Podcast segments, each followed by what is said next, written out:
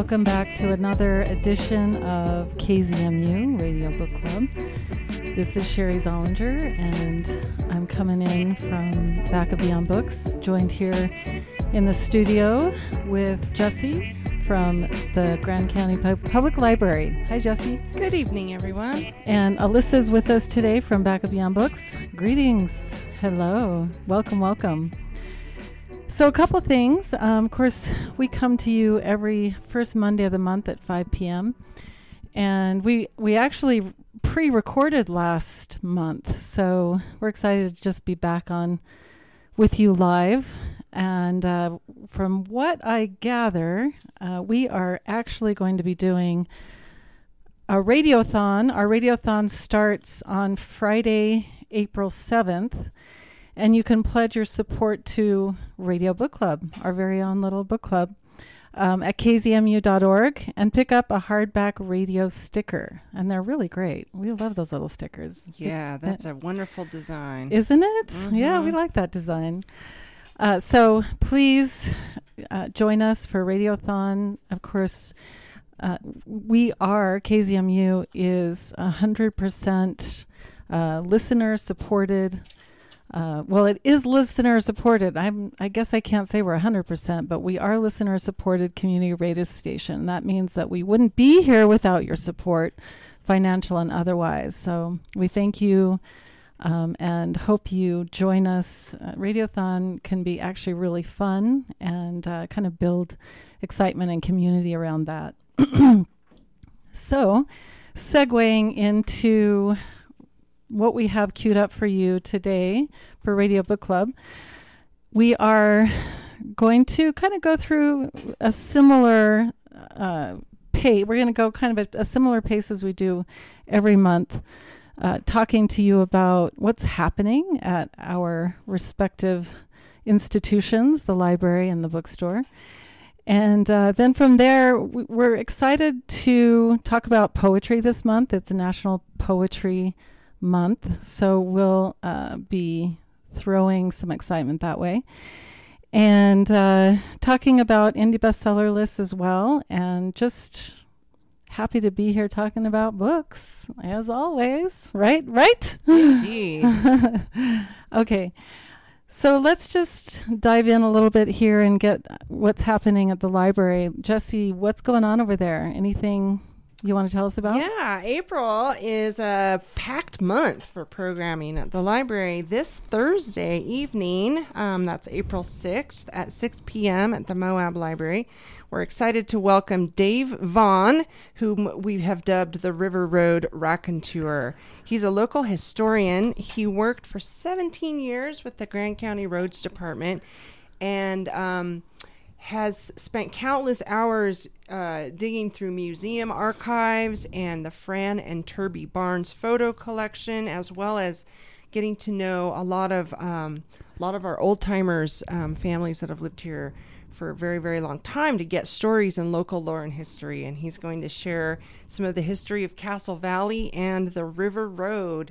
He's got a wonderful uh, photograph slide presentation, and he will. Um, he will share interesting history with us. Um, he's he's a he's a local treasure for sure, Dave Vaughn.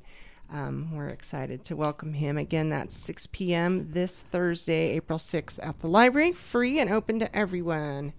Um, and then the next week, Thursday, also April 13th at 7 p.m., we'll be at Star Hall with um, Roy Webb, uh, a river historian um, who is going to start a three part series. We'll do one a month, and he is going to show us archival river films um, and and lecture and tell us. Um, tell us some of the history of the Green and Colorado rivers, um, some of the films I believe feature canyons that are now underwater after having been after having been dammed, rivers being dammed, and um, these vintage river films are a real treasure, and it's um, very unusual uh, chance to, to see this stuff. So join us um, for the first in a series of three Thursday, April 13th at 7 p.m. at Star Hall. And again, that is free. A couple months ago, we had to cancel a, a program that we had planned that we have now rescheduled for Wednesday, April 26th. We welcome Chris Wilkowski. He's a hydrologist with the USGS Utah Water Science Center here in Moab. And um, Chris is going to tell us about the USGS stream gauges, how they work, how to get the data. These are little devices um, that measure water flow on our rivers and our creeks and our streams.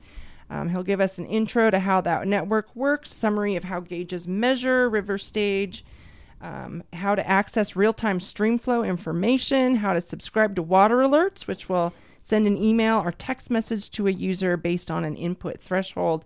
He'll also give us an overview of Moab area gauges and the peaks that were measured during last summer's crazy flood. This is a perfect time. We're about to experience some um, pretty exciting snowmelt, I believe. Our water levels should be rising drastically here in the next month or two. And this is a really um, really great information on how to um, how to access uh, access that data, keep an eye on it, and understand what's going on.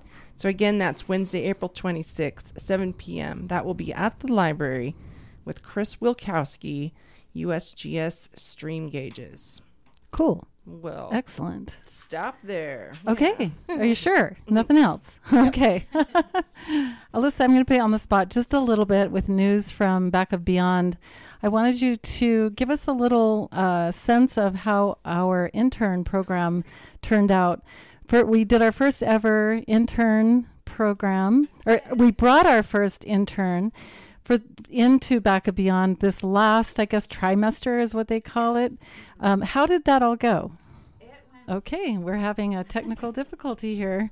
We we're not sure what's going on here, but I everything- can share this one Okay. in the meantime. I think we're good. and talk a little bit about um, the internship program that is Yeah. run through uh, the high school, Grand, Grand County Public High School, and uh, we took on our first intern, as you said, Clare, and she came in through the last trimester, and it went so well that we were able to get her to work with us part time now Oh. that her internship is over. So we have a new employee that we're really excited about, and she is at the store in the evenings occasionally and working the register and Yep. getting her feet wet in the book buying world and book selling world. We had her write three book reviews, hmm and We've posted Yep. one so far. okay, good, Mhm. good. So one you can find on our website, and you can find uh, if you scroll back through our Instagram. Mm-hmm. Um, she did a review on the lying life of adults Mm-hmm. by um, Ferrante. yes Ferrante. Yes.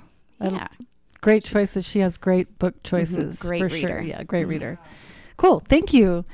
Uh, we're also we do have an event. We've come from an event season. Really, this last couple of weeks, it just rained and poured down on us, and we had uh, a whole host of different events that were all very successful. we do have one coming up on the 21st at 7 p.m. at Back of Beyond. Uh, we are hosting Morgan Sjogren. She's just written a book through, of course, our beloved Torrey House Press. It's called Path of Light, a walk through colliding legacies of Glen Canyon.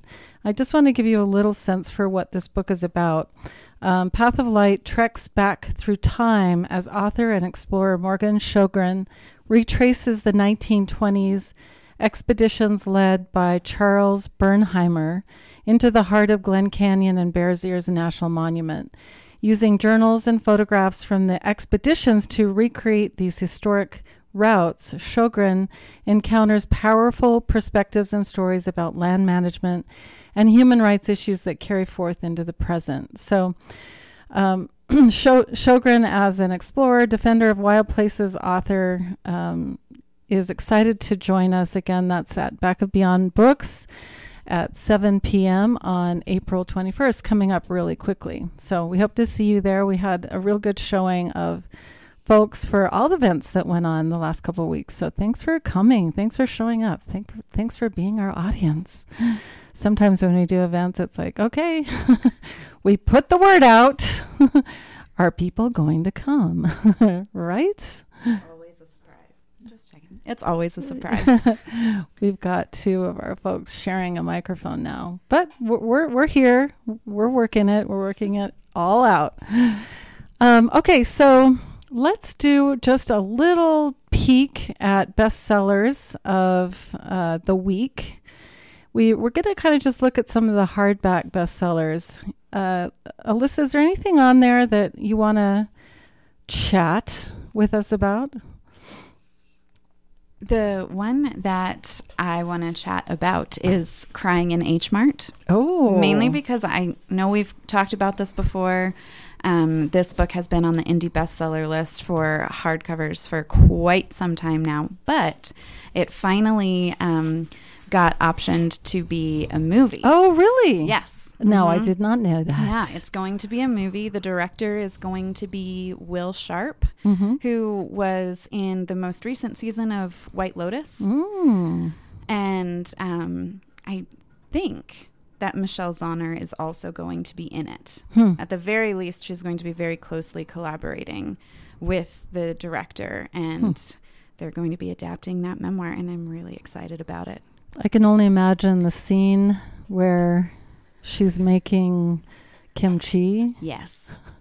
and I think we've talked about that, you know, that comparison to Mhm. the the life and death of of the human and she did such it's like her therapy was making kimchi. Absolutely. Yeah. That's exactly what it was. And it was so well written, and I'm so excited to see how they adapt Yes. that in film and how they're able to capture that because that is exactly what it was. Kimchi was Yeah. her way of processing life and death and Mhm. humanity and mortality and Her mother. and her mother and all of those things are huge topics. Yep. So how do you visually capture that Yeah. with someone making kimchi? I'm excited to see.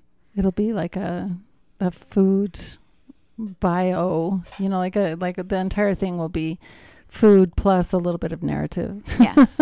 and also, I love the band that Right. Michelle Zauner is the front person for uh, Japanese, Japanese, breakfast. breakfast. Yeah. So I'm also excited to see how music is intertwined into the movie as well. Nice. Yeah.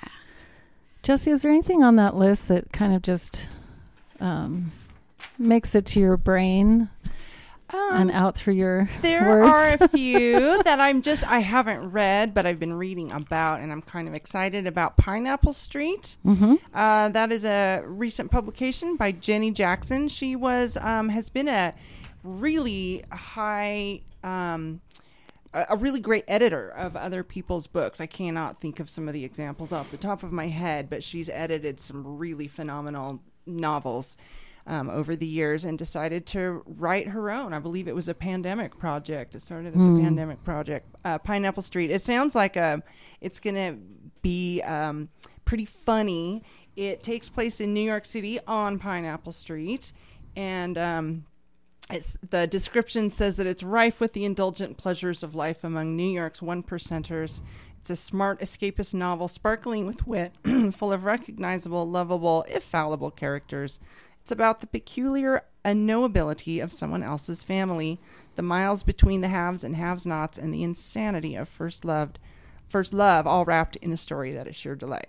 So I'm excited. Um, I think I will be reading that one at some point. Also on the um, indie bestseller list this week, some of you may have sure heard of Ari Shapiro.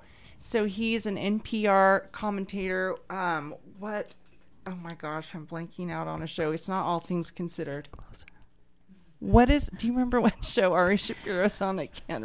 I'm totally Oh blanking out. yes, yes, yes, yes. We'll find out. He's written a book called The Best Strangers in the World Stories from a Life Spent Listening. So he has interviewed people all over the world um, from you know any kind of any kind of stories, any news events, um, famines, wars as well um, as uh, all kinds of very personal interviews as well. He also tours with the band Pink Martini, which is a really, Oh, really? re- yeah, isn't that crazy? Yep, he There's a music theme. It's already uh-huh, started. Uh-huh. So the What does he play? But I don't even know. Okay. Doesn't matter. I'm gonna Oh, love all it. things considered. He so is all, things, considered. Yeah. Okay. So we've all heard Ari Shapiro, or, or probably have heard him on the radio, and so he has written a book about his travels and his mostly about um, connections with other people. Um, all just in almost every country you can imagine. So I'm excited about those two books on Cool. the bestseller list. Nice. I, there were there's a couple on there. I want to do. I do want to mention Margaret Atwood has a new um, collection of stories, actually called Old Babes in the Wood. I haven't read that yet, but it's it's on my list. I think it's something I'll eventually read. I, I actually really like her. Uh, she's had a few other short stories, and she has that she can pierce pretty quickly. Have you ever read Margaret Atwood's poetry? No, I have been really interested in eventually picking that up Yeah. because I know that she does write it, and I can only imagine. Yeah, she just Mhm. gets to. I think there's an ice pick in one and an eye, a few piercing things. So it te- it seems to me that her stories um, will have that kind of let's get to it quickly, and you know something kind of. I guess the word piercing is how I'd say it, but um, it's always it's always great when there's something ahead of us that we haven't read of Margaret Atwood's. And then the other one I wanted to mention, and we just cannot seem to keep this one in stock. Um, it's called The Creative Act A Way of Being by Rick Rubin. And of course, we know Rick to be a very famous uh, music producer. Um, I think he's, well, maybe into his 60s, 70s. And he's he's literally written this kind of create creativity primer and the the sections or the chapters are quite small but from a lifetime of i would say observing the creator um, observing the artist also being um, artistic himself there's it's it's one of these books where you get up in the morning you get your cup of coffee or tea and you just go through a chapter uh, the first chapter of this book is Everyone is a Creator. I'll just read the first paragraph. Those who do not engage in the traditional arts might be wary of calling themselves artists. They might perceive creativity as something extraordinary or beyond their capabilities, a, spec- a calling for the special few who are born with these gifts. Fortunately, this is not the case. so it's just this wonderful kind of um, we can all be creative. We all are creative, and it's just a matter of where that lies for you. So that that one again, it's been on the bestseller for a little while. The Creative Act: A Way of Being by Rick Rubin. I spent a couple of weeks ago. I went to Seattle and went to the Associated Writers and Writing Programs conference. Was invited in um, somewhat a little bit of the capacity of being from the bookstore, but also uh, invited as someone who writes poetry. And I spent this four days in downtown Seattle just I guess sopping up and eating and enjoying and one just wondering over these 15 20,000 writers who came together and just for the express purpose of supporting each other in the the writing process and that could be from educators or um, agents or you know anyone that is along the spectrum of the writing uh, industry and, and the writing act. I while I was there, I went to all sorts of amazing lectures, and from everything from um, you know just r- written on the body, which is uh, learning about writing from the standpoint of, of of your body and how to express that through words um, to intergenerational origin stories, uh, to um, queer poetics. Uh, and there's another lecture I went to that I'm going to mention a little bit later. But there was, you know, it kind of restored, I guess, my faith in poetry. And thinking about uh, National Poetry Month, I just wanted to um, tell y'all out there poetry is alive and well. It really is. You know, it's sometimes it can be a little bit of an echo chamber or the feedback loop goes out to the, you know, out to the universities and kind of comes back around. But what I got was this sense of, you know, especially poets out there just writing writing in every way, shape, and form. They're writing, they're writing the weird, they're writing the eccentric, they're writing the queer, they're writing the traditional. And so it, I'm, I'm excited that we're going to pay a little bit of attention to poetry uh, tonight just because you know it can it can be a little stuffy sometimes what would you say both of you would say about that jesse do you think it's got sometimes a little bit of a um, stigma about it yeah, and I think that there's an accessibility, a kind of an accessibility issue. Yes, uh, it can be intimidating. Um, if you don't feel like you know the secret formula, yes. what this, you know, what. But I think I think poetry um, is is more it's more su- subtle or or even maybe that's not the right word, but it, it's it's more of the, a feeling than a yeah. than a you know like than an essay. It yes, has, it has to have a meaning or something. It's like just absorb it. How did it make you feel? That's the right way. Yeah. Like it doesn't. It, it, yeah, it's like uh, uh like art, visual art. Even there's no, yes, there's no correct interpretation. Um, often, my sister, because it's hard for her to read poetry, she said it's like swatting a mosquito. so for her, it's like it's buzzing around and she doesn't quite know what to do with it. So it's just like, okay, I'm just going to swat that because I don't I don't I don't I don't know how to relate to that. I don't know, you know, and and I think that's what happened at the conference a little bit is kind of this idea that um, poetry has historically somewhat been almost deliberately inaccessible. Mm-hmm. Alyssa, do you have some thoughts on that? Yes. And I like kind of similar, maybe in a very different way though, to your sister. I remember only especially growing up thinking like if poems don't rhyme, right. then they cannot be poems. I just couldn't yeah. understand free verse or haikus or like I need a specific rhyming pattern. It must be mm. rhythmic. And I I mean it's probably why I enjoy lyrics so much because they often have a rhythm and a rhyme to it. And so I can follow that. And that in my head made it so I could understand. But outside of that, free verse poetry, or really, especially some of the newer poetry that is now available and coming out in anthologies and things like that, it's you have to really work to kind of drop down into what the experience of the poem is hoping you will have. yes. Um, so, for both of you, is there a an experience with poetry that you had at a, a younger age or a, initially where you were kind of let in to the experience and it opened up or it opened up your world or Jesse did is, is there any anything in there where a poet really came to you and spoke to you for the first time?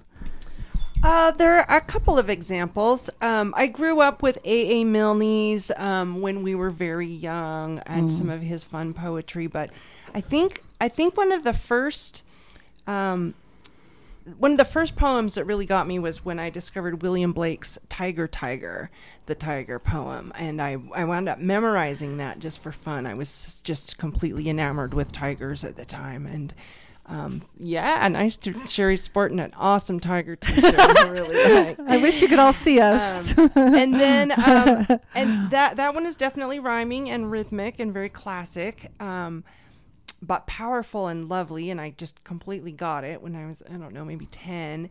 And then about that same age, I found the Jabberwocky by oh, Lewis Carroll. Yes. was so delighted that an adult knew how to be just so absurd and silly and had such a just a kooky imagination.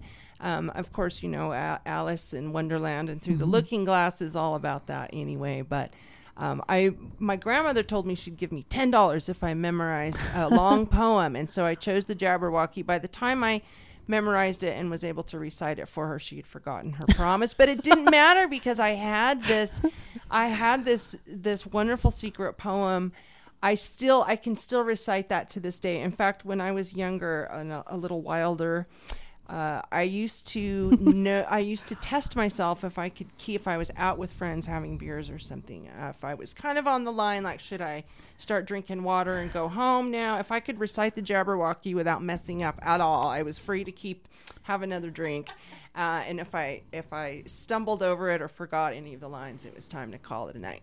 Now, whether or not I actually adhered to my own little metric there, it's another story. But that was that was the deal, and I'm still I'm still proud I can recite the. Can we Jabberwocky. get the first few lines, or is that going to put you on the spot? Not at all. Okay. It was brillig in the slithy toves, did gyring gimble in the wabe. All mimsy were the borogroves, and the momraths outgrabe. Beware the jabberwock, my son, the jaws that bite, the claws that catch. Beware the jubjub bird, and shun the frumious bandersnatch. He took his vorpal sword in hand, long time the manxome foe he sought. So rested he by the tum-tum tree, and stood a while in thought. And as in uffish thought he stood, the jabberwock with eyes of flame came rustling through the tulgey wood and burbled as it came. one, two, one, two, and through and through his vorpal blade went snicker snack. He left it dead, and with its head he went galumphing back. And hast thou slain the Jabberwock? Come to my arms, my beamish boy. O frabjous day, Calloo, Callay. He chortled in his joy. Apologies to Carroll. I may have uh, flubbed That some of was that. And fabulous. thank you. and the pronunciation, who even knows? Because those are made Wow. up words. But thank you. I'm still proud of myself That, for that one. it was fabulous. oh my gosh. Thank you. That was really cool. Alyssa.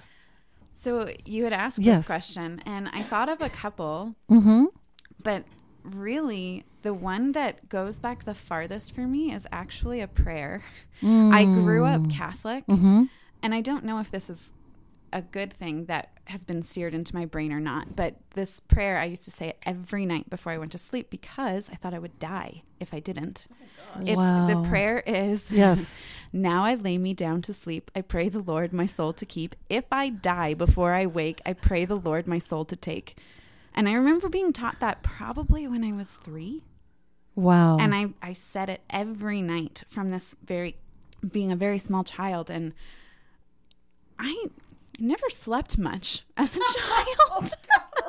and, it makes me, like, since you asked that question, it made me wonder, I was like, well, I think I was afraid I was going to die in my sleep because Yeah. that's what I was taught Yeah. to say every night right before bed. that so- incantation. yeah, it was like Yeah. an incantation for sleep, except it had the exact opposite effect on me, and I never ever slept as a child. When did when would you say you stopped reciting that? Did it go into well into your adult years, or was it more just like no, I think. I stopped reciting it around high school. yeah, Um, but especially like growing up in the Catholic Church, prior up to that, prior to stopping that in high school, I instead of reciting that prayer for very many years, I would pray the entire rosary. wow, which is it's it's quite long. Yeah. It's like five decades, which is five five times rounds of ten Hail Marys with an Our Father in the middle and there wow, and there's like a specific way to say it Mm. And there's a more in-depth way to say it with more prayers in each spot and I always felt like I had to do the more in-depth one because again maybe I would die. yeah, yeah. amazing. Well, we've just heard here on KZMU Radio Book Club. Hello, all of you. I hope we have lots of listeners right now because we just heard a couple of recitations that will not be heard again. so, well, they will be. It'll be archived.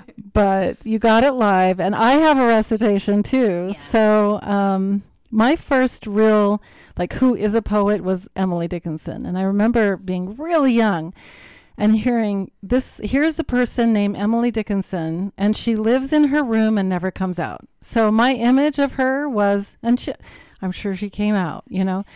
was that and not only did she live in a room but she was surrounded by white pieces of paper and so that was my maybe 10 11 12 year old self and so i decided i needed to find a poem and here's that one recited uh, i died for beauty but was scarce adjusted in the tomb when one who died for truth was lain in an adjoining room he questioned why i failed for beauty, I replied, and I for truth. The two are one, we brethren are, he said.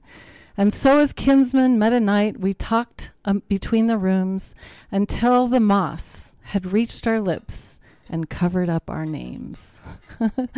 so that was that was mine. so good.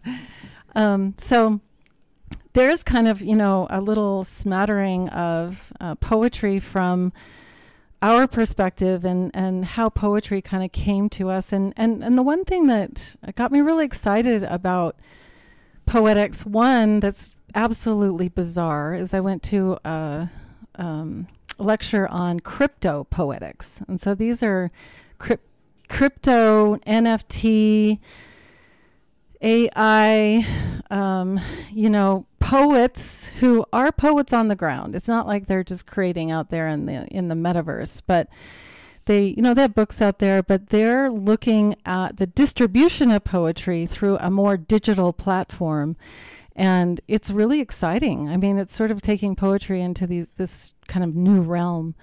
Um, and then also where poetry's landing. It's it's now multi-genre. You know it's sort of like let's there is poetry proper but then um, I got excited about the lyric essay, which is all metaphor and, and all lyric mm-hmm. and lyrical. And so poetry is also starting to kind of mush and smash and move its way into other genres as well, which is really exciting. Um, so, is is there any other poetry uh, books that either one of you brought, or should we move forward? Anything else in the poetry realm? By either one of you? It's okay if not here's a short one. Now okay. this is um I can't I can't not mention Billy Collins. Yeah, he of course, is a contemporary poet. He was uh, the U.S. poet laureate um, for several years. I think during the Clinton administration, if I remember correctly.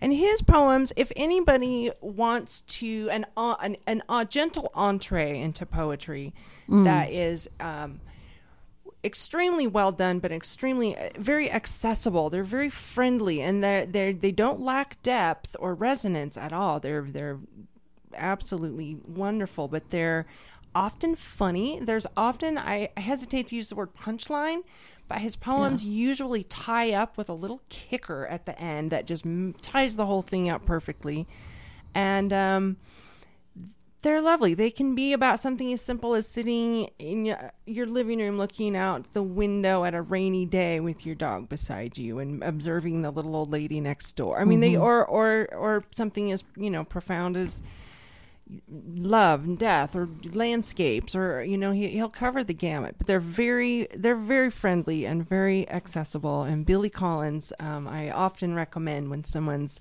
looking for poetry that's not intimidating um, so we got to mention that. And then for springtime, I love a poem by Robert Frost that I have lost, but I'm going to find it again.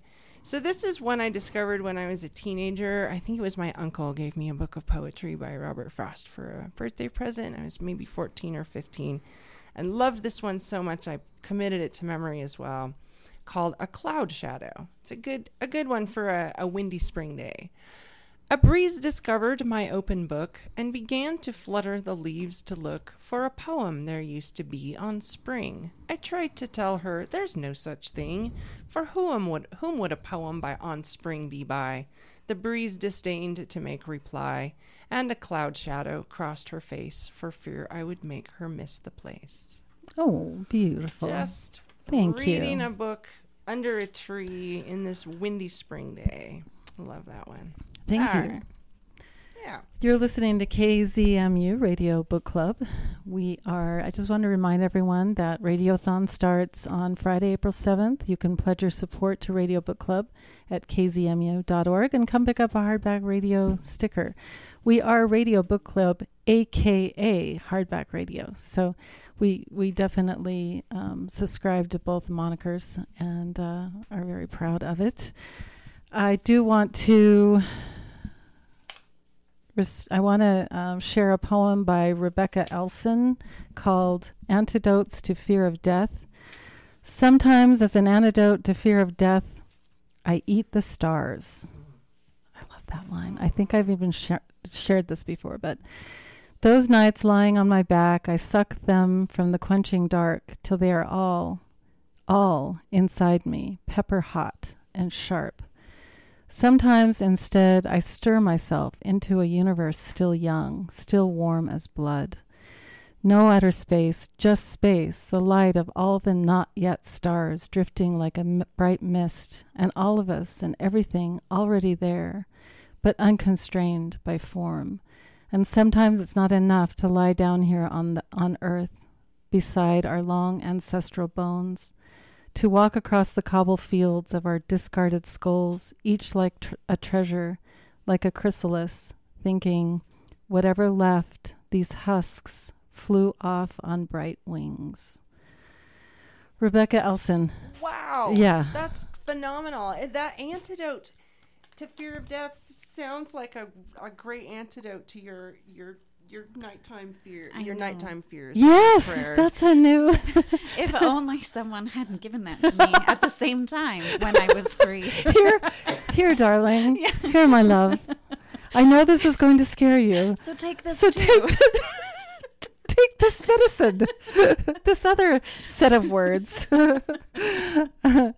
Alyssa, anything, um, and it can be. We can definitely move out into book review time. So, what would you like to talk about? I have just one more with Absolutely. because a little bit later, I was not very old, maybe seven or eight, when the movie Sense and Sensibility came out with Mhm. Emma Thompson Oh yes. and Kate Winslet. I don't know how I convinced my mother to take me to see that in the movie theater at a young age, but I did. Oh, of course you did. I did, and I saw it, and it was there's so many scenes where they're reciting Shakespeare, where Marianne is reciting the sonnets, and I just thought they were the most beautiful thing, and I wanted to be Marianne when I grew up so bad. Let alone a Shakespeare, Exactly. uh, Shakespeare himself. Yes, and I remember after that movie picking up like asking over and over again for a book of all of the sonnets. And I would for sure not understand them. but I read them all the time. And the one that is recited most often in that movie is sonnet uh, 116. And Oh, let's hear it. You want the whole thing? Yes, the Let's sonnets aren't that long. They're not that long. It's true. So the sonnet 116 begins like this. Let me not to the marriage of true minds admit impediments. Love is not love, which alters when it alteration finds, or bends with the remover to remove. Oh no, it is an ever fixed mark that looks on tempest and is never shaken. It is the star to every wandering bark, whose worth's unknown, although his height be taken. Love's not time's fool, though rosy lips and cheeks within his bending sickle's compass come. Love alters not with his brief hours and weeks, but bears it out even to the edge of doom. If this be error and upon me proved, I never writ, nor no man ever loved. Mm. So many, so long ago, I think I was it me who quoted myself that sometimes you just want to eat those words. Yes. yeah. I mean, just, Just eat eat them, just like a big bowl of ice cream. That that was all. This was all just a big bowl of ice cream. Um, and and I, I think that I would be remiss if I didn't at least read a little bit of Joy Harjo's new "Catching the Light." Uh, and it's in the series of Why I Write. Patti Mhm. Smith's got one in there. Eileen Myles, you know, there's quite a few. It's this great little series called Why I Write. Um, and so this is a new one. And of course, in chapter 15, she says, The most ubiquitous of poems are love poems. They are written to find another word for love, for the divine, the impossible, the ecstatically present. They are written to call one to oneself, a kind of shamanistic purpose. Or, when love has escaped or disappeared, to speak of love lost, broken, or the bereft floating in the sea of lostness. Can't can't get through without bringing a little Joy Harjo into the mix. Yeah, she's phenomenal. Yeah. Oh man, where do you, oh, don't get me started. Yeah. Right. and Ada Limon is someone I discovered recently. She's now our poet laureate, I believe. Yes. She's a she's another tremendous. Uh, wow. Yeah, and I, I just I, I will mention I have a copy of um, Karyna McGlynn's 50 Things Kate Bush Taught Me About the Multiverse. And th- So yeah. good. Yes, so good. I think we're just on a roll here. We're just like, okay, and then you got to read this, and then you got to read this. But the first one, the first uh, poem in this collection, the title is "A Real Artist Makes Us Fall in Love with Ghosts," with the a little uh, quote, "How could you leave me when I needed to possess you?" Which is Kate Bush's Wuthering Heights song, Heathcliff. it's me, I'm Cathy. I just love that. okay, you got us singing. You got me singing. Right. So you're all lucky to be live with us, KZMU Radio Book Club. We've been um, eating a big bowl of poetry and loving it and having fun and enjoying it. And I hope that this little bit of excitement is um, jumped right down into your soul and spirit and and and uh, will offer you the chance to either go down a rabbit hole um, get online or uh, come find or go find the books. And you know where to find them because we have them. We all have them. Um, okay so let's go back to jesse. Jesse where do you want to go next I have two books to talk about. The first one um, was uh, it is was called Bad Cree by Jessica Johns. It is um, new wave horror, a kind of a haunting story of an indigenous young woman in uh, Alberta, Canada. She's left her family and moved to the big city. I think she's in Vancouver, and she starts having these really creepy dreams. Uh, her sister had died a few years before. She didn't attend the funeral because she just it was too devastating um, to to do. But her sister starts coming to her in her dreams in a really creepy way. She starts waking up with elements from the dream physically present. Uh, a crow, a, de- a dead crow's head in one dream. Um, she's wet. She'll have dreams about this lake where they all hung out, and she'll wake up wet. So she. Um, realizes that she needs to address this and um, the only place it gets so bad they're so haunting and, and debilitating that she she she goes home. Um, it's uh it's not um it, it's not a typical like slasher horror at all. Um it explores it explores what um, what grief and loss can do to a tight loving family to a community. It explores what greed and exploitation does to a community um, the the spirits that are attacking her in her dreams get more and more physical they call them um, this is this this word has several different ways of being spelled or pronounced in different um, native cultures but it's called they call it the wendigo we've heard, heard of the wendigo Yes. which is the embodiment of greed. And they prey upon people that have been weakened by um, starvation, whether that's uh, spiritual, emotional, or physical, um, or that have been exploited by greed. In her community, the tar sands mining has completely weakened the community. There's money at first. When they leave, the landscape is completely devastated. Um, there's all, lots of drug addiction and alcoholism and uh, prostitution that goes on, and it's um, it's a it's a struggle, and and all of this has affected her her family in different ways. So the the point I w- wanted to uh, discuss though. Um, this exp- exploration of generational trauma and um, the ways that families and communities have to come together to break harmful cycles. Um, she has a strong she her mother is really strong and she has all of these aunties and um, and a few sisters too there's a dad and there are brothers and there are men in the story but they are peripheral. It is the women who come together and weave their strengths together to figure out what can be done to protect this young woman and the whole family and the whole community really. Um, and I the the book begins with a poem called Auntie, and I I coincidentally ha- wanted to read this anyway.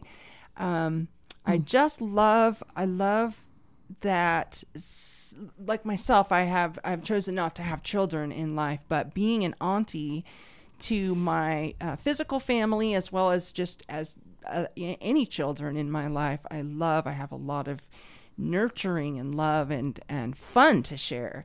And so I take my job as auntie magical auntie kind of seriously. And so I really enjoyed that theme in this book and the, these these women keep their families together and keep their families whole. They know when to give each other space. They know when to push into each other's space and and break through walls to help one another and love one another. So the poem is by an artist named Etsiu.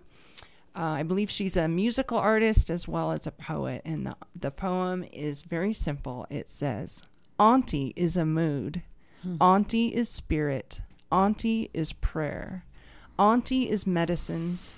Auntie is dream. Auntie is hope. Auntie is smarten up. Auntie is feeling. Auntie is encouragement. Auntie keeps going. Auntie has no gender. Auntie saves lives. Embody Auntie. Hmm.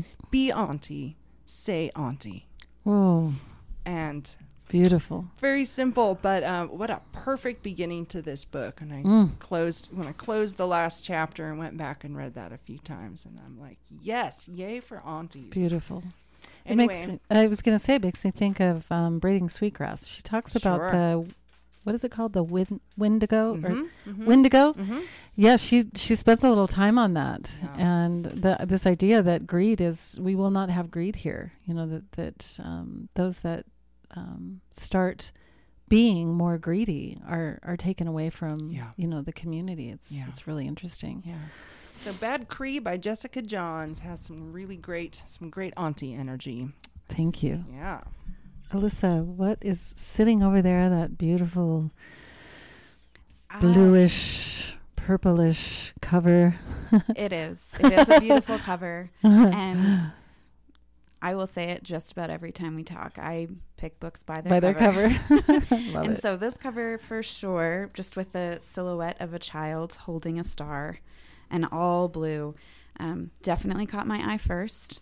Um, this is a juvenile reader's book that I just finished, um, and it's called Moonflower, and it's by Kacen Callender, and it was such a beautiful fantasy, like mm, fantasy realism book um, that really tackled the um, the experience of depression in childhood and the experience of maybe suicidal ideation, um, body dysmorphia. And um, one of my favorite things about the book was that the child whose um, whose name is uh, is Moon. Sorry, the child whose name is Moon. Um, you don't know this child's gender, and this child goes on these adventures into the spirit realm, and uh, they keep entering the spirit realm, realm because they don't want to be in our realm. And every spirit that they come across as a guide, none of those spirits are gendered either. And it's obviously a very important um, just a literary device that this author is using to kind of bring the point home of like how how confusing it must be when when you are a child and everyone looks at you and says that this is the best time of your life. You're a kid and just have fun. Don't think so much about that. Don't worry so much about this. Yeah. and even small humans are humans. Mm. you know tiny humans have big emotions and this book just deals with so many big emotions in a really accessible way and i would highly recommend it to anyone who is between the ages of say 9 and 12 but is would it a juvenile one? it a- okay, so it it's a juvenile. Okay, It is yes. juvenile Okay. so it's right at that reading level, and any a personal experience of a child that or even just a child wanting to understand some of their friends it's it's beautiful and it's a really cool story but i'd also recommend it for parents Mm. i'd highly recommend it for parents because it just gives so much voice to this child and not just this child some of the child's friends. And um, there's a period in the book where the child um, is saying moon is saying that they're disappearing and they're always hiding. They're wearing a big sweatshirt and of course it's a fantasy so they actually are disappearing in this world. And so part of their hand starts to disappear starts with their fingers and it creeps up their arm. And so they keep wearing like these big clothes so that no one will see that they're disappearing. And then another of their friends disappears for a day but no one notices except moon. Like it's it's Wow. but it's just such a poignant view of what depression feels like like being underwater or feeling like you don't exist. Mm. It's really good You were talking earlier about this book, and you mentioned the mother, and I thought you said something really profound about the mother. And maybe you can share that a little bit about. Um, actually, she had a gender, obviously. yes Mhm. Her experience trying to support this child, and Yes. experience of that. So part of, I mean, a good part of this book is also about um, her relationship with Moon Mhm. and Moon's relationship with her. And for a good portion of the book, Moon doesn't speak Mm. verbally in our realm, but can speak kind of telepathically with the spirits in the spirit realm. So they're never ever using their voice until, you know, at least for the most part of the story. And so there are snippets from the mother's perspective and just loving so deeply their child, Moon, um, but not knowing what to do or how to do it. And continuously putting like putting themselves out there to say to say that she's there for them and that she loves them but also feeling like it's not enough Mm. and just the struggle of that and um, it brings in issues of generational trauma it's just like for Yeah. such a small book it's so powerful Wow. Is this? Do you know if this is a first uh, book author? No, Do we know? it's not. No. Okay. Case and Calendar has um, actually won a national book award okay. for King and the Dragonflies, Okay. which is another juvenile reader book. Wonderful. Mhm. Thank you. You know, that idea of uh, if we can't find our voice, we feel we don't feel like we exist, Mhm. and trying to, especially for the juvenile age or the Z generation, like how, how, where are they finding their voice? Mhm. Um, this is kind of an interesting with it's like all the things we we tend to kind of find this synergy with each other without even knowing it. The book that I want to mention, it's actually a friend of mine. She's a Utah poet, and she's just come out with her first collection of poetry. Uh, she lives down in Cedar City, Utah, and is the managing editor of the Sugar House Review. And her uh, newest book is called This Was Once Underwater. And the collection is quite extraordinary because she there's uh, the the characters, I guess, in this book. There's an alien, there's a woman, there's a monster, and there's the Great Salt Lake. And so, kind of in this time where the Great Salt Lake is is up in the news, and we're tr- trying to figure out whether this lake and us and Salt Lake in general is going to be okay. Um, her book has just recently been released. And um, one of those poems is called The Great Salt Lake Has Been Shrinking Since the Rounding of the Last Ice Age. And I'm just going to read a couple of lines. The monster has lasted centuries with little light in one place.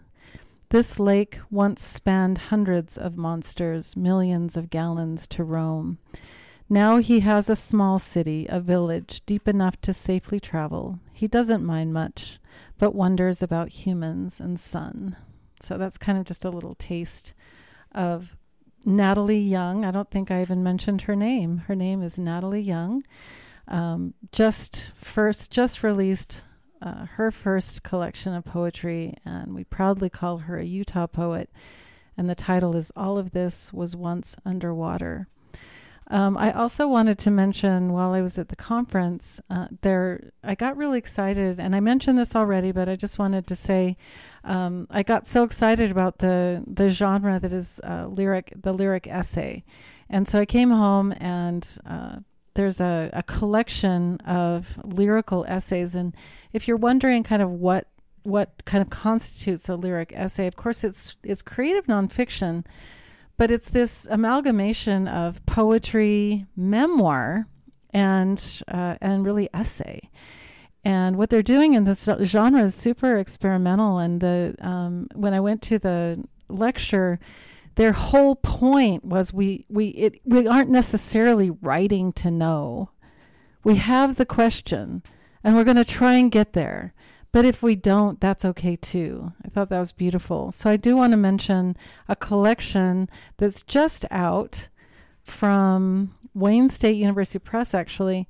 It's called The Lyric Essay as Resistance Truth from the Margins, edited by Zoe Bossiere, Bossiere and Eric, Erica Trabold.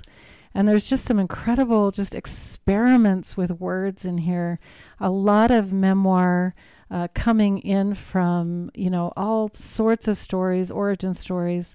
Of course, um, you know it shows up as nonfiction, but you know at the at the essence of this is metaphor, and so uh, I just want to mention that the lyric essay as resistance.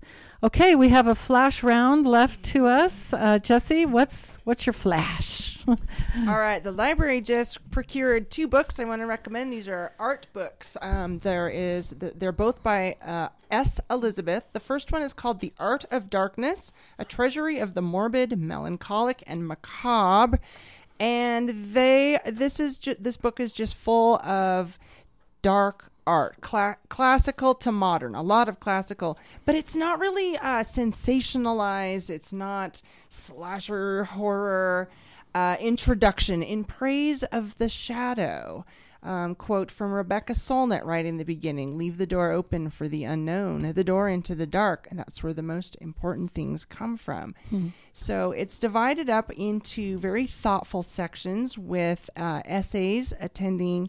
Um, uh, the, all of this art. I found it really, really fascinating. This uh, same person, S. Elizabeth, also um, uh, wrote the uh, art. It's the art of the occult, and it is similarly very, very thoughtful. Um, and and fascinating, uh, but I think it's like a collection of art for the modern mystic. I think is what it what it says, and uh, very, very beautiful, well thought out, well, well put together, and worth a look see. Art of Darkness and the Art of the Occult by S. Elizabeth to be found at the library. Excellent. Alyssa, give us a minute. Okay, as fast as I can. Yes. Uh-huh. the book that I have begun is called uh, What We Owe the Future. Mm-hmm. And it's by uh, William MacAskill. And very simply, he hmm. uh, he begins the book by asking you to imagine that every human life that has ever existed since the beginning of humanity, you lived yourself. And that means if that's the case, then you will live every human life that is still to come. And if you start from there, then the truth is if we as mammals, our kind of empire, a reign of empire, whatever, um, will last for roughly a million years before it switches over to whatever is the next reigning mammal. So if that's the case, all of the lives that you would live in the future are still so much more. We're basically where we are now, the ancients. Mm. And so if that is the case, then what choices would you make? If you are going to live every single life after this one, mm. and every generation and every iteration of our human existence, what choices will you make now?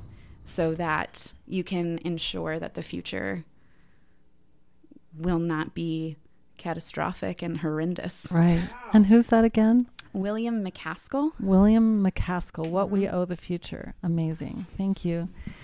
And then finally, uh, because uh, this author is the lyric essayist of all lyric essayists and has been doing it for many years, and I really feel like in a way she she took me by way of well, really, she she brought me into poetry uh, pretty deeply, and that's Anne Carson. Two books I want to mention: Eros the Bittersweet, um, a, a, collection of essays that uh, kind of build um, meditations on love in ancient Greek literature, uh, including Sappho. and then one I found recently incredible. It's called Norma Jeane Baker of Troy by Anne Carson, a smallest little book. I just love these little pocket sized books. And it, she's literally uh, mushing together Troy, you know, the Greek story in Troy, with um, Marilyn Monroe. So it's uh, only Anne Carson can do that kind of a mashup. Love her. Okay, so we have done it again, my friends. we it goes so fast. We bring countless titles. We get through most of them, maybe not, but we have fun doing it. Thanks for listening so much. Of course, you can find uh, the the titles of these uh, books on the library website. And that's uh, Grand County, what is it again? Grand County? Uh, MoabLibrary.org. Oh, yeah, MoabLibrary.org. And then um, you can listen to this episode of Radio Book Club on our archives. All of KZMU's shows are automatically archived for two weeks under the archives tab at kzmu.org. And then Radio Book Club is available on KZMU Public Affairs podcast. Um, find past episodes of Radio Book Club and other public affairs shows wherever you get your podcasts. New episodes are uploaded on Fridays. All right. Thank you, my friends. And we've done it. And bye bye. Good night. You can hear Radio Book Club live on the KZMU airwaves every first Monday of the month at 5 p.m. Find archives and book mentions at kzmu.org.